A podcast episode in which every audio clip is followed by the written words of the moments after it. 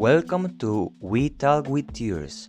Our names are Francisco Bendaña, Matias Capdevila and Alejandra Fuensalida. In this podcast, we will talk about things that we have been doing during our period of online classes. Well, in my case, I have trained every day. That is new for me. If the pandemic hadn't existed, I would never done this.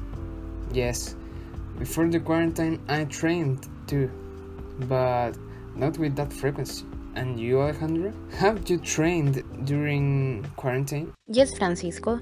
In my case, I have trained every day during quarantine, but it's not the only thing I have to do in this time. Also, I have read different types of books about kids and their behavior. But something I have done and I want to highlight is that I have been able to spend more time with my family. Um, I'm so happy for this. What about you, Matias? Have you spent more time with your family? Yes, I do. I have been spend more time with my family and that make me feel joy. But I miss so much to my friends. It's so annoying. I don't see them face to face months ago. Do you like online classes? The classes have been more difficult for you? For me, classes have been very difficult.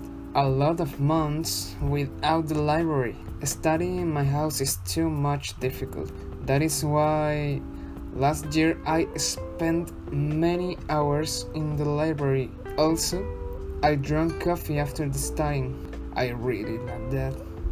In my case, I don't like online class. I love going to class and being able to see people face to face. But the online class have not been so difficult for me and I think the teachers also were understanding. So it was not so terrible. Oh, it's so annoying. In my opinion, I like distance learning, but I would like everything go back to the normality because I will not like to finish my career this way. Of course, it's more comfortable and has its advantage. For example, if you are angry during online classes, you can eat at any time. But I don't want to lose the closeness to my friends. It's so weird how our lives have changes with this pandemic.